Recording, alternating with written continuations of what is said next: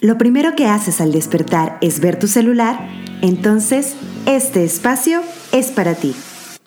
Bienvenida a Navega Segura Podcast. Consejos para cuidarte y consentirte en un mundo hiperconectado a la tecnología.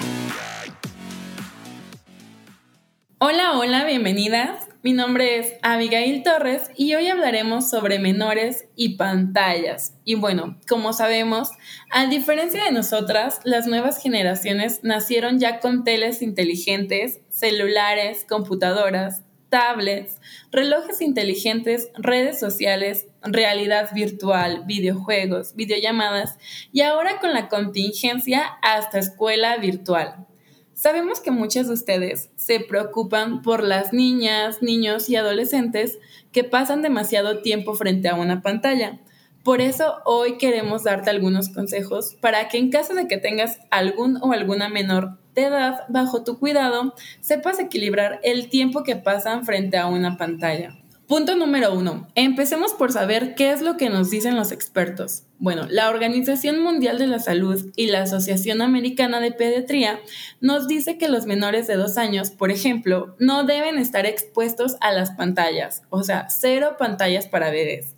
Ahora, en niños de 2 a 5 años máximo, una hora al día acompañadas por un adulto y viendo contenidos educativos y mayores de 5 años se recomienda máximo dos horas al día. Esto respetando mínimo una hora de actividad física. Pueden salir a correr, a jugar con otros niños, etc. También deben de descansar correctamente y comer sin pantallas. Ahora bien, el Fondo de las Naciones Unidas para la Infancia nos dice que los mayores de 6 años menos de cuatro horas al día frente a una pantalla no genera mayor problema en su desarrollo, siempre y cuando sean contenidos de calidad y con acompañamiento y guía adecuada por parte de un adulto responsable. Pues esto es lo que nos dicen los expertos, pero las estadísticas comentan que 8 de cada 10 adultos le dan un celular o una tablet a un menor para que se quede quieto. Y ojo ahí con las niñeras digitales. Bueno, pues les platico que el punto número dos es asumir nuestra responsabilidad como adultos en el establecimiento de límites. Muchas veces decimos, mira, se la pasa en la tele, ay, ya deja ese celular, no entiendes, todo el día pegada. Incluso podemos comentar como, nació con el chip, ni modo que lo retrase tecnológicamente. Y es muy importante que sepas que los responsables finales de que un niño o una niña estén tanto tiempo frente a una pantalla son sus tutores legales. Los niños, niñas y adolescentes no saben poner límites por sí mismos. Su cerebro aún no está completamente desarrollado para tomar esas decisiones, por lo que no debemos esperar que ellas o ellos solitos digan, listo, ya cumplí mi hora de pantalla, voy a hacer la tarea. Pues porque eso jamás va a pasar. Por lo que es nuestra responsabilidad ir modelando ese comportamiento estableciendo límites claros de forma respetuosa y adecuada a su edad. Y también sobre este punto, recuerda que si tú les pides que no estén en las pantallas tanto tiempo mientras tú los estás ignorando por estar en el cel todo el día, pues no es tan coherente como, como digamos. Y pues ojo ahí con la incongruencia también. El punto número tres, es importante que sepas que los videos, videojuegos y contenidos en redes sociales están diseñados para que regreses por más y quedes enganchado. Tu atención es la base del modelo económico de las plataformas digitales. Es por eso que no da tiempo de pensar o reflexionar y solo actuamos viendo contenido o jugando sin fin.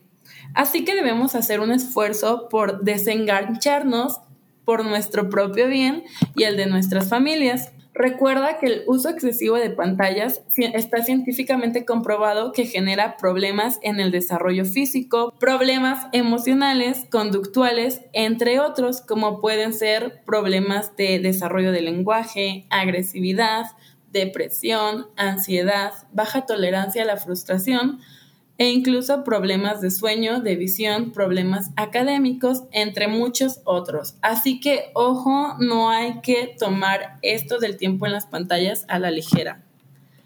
Finalmente, te recomendamos establecer de forma disciplinada, clara y respetuosa horarios o espacios libres de dispositivos, como puede ser la hora de comer, las horas de convivencia familiar, la hora de dormir, platicar, establecer lazos de confianza y dar opciones a tus hijos para desarrollar su talento como clases de pintura, música, deportes, ciencia y sobre todo opciones para convivir con la familia al aire libre. Esto es súper importante.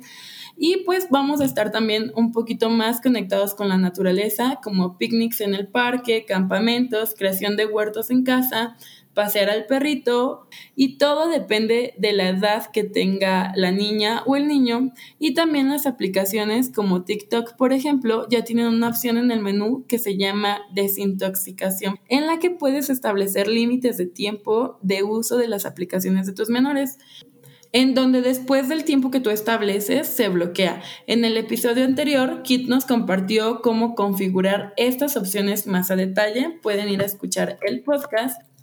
Recordemos que la tecnología es una gran herramienta hoy en día para lograr nuestras metas y crear hábitos tecnológicos. Es fundamental incluso que nuestros pequeños se vayan involucrando, pero todo con medida, nada con exceso. Si quieres saber más consejos y profundizar sobre el tema en Navega Segura, ya tenemos talleres sobre el uso de pantallas, ciberbullying y otros temas muy importantes.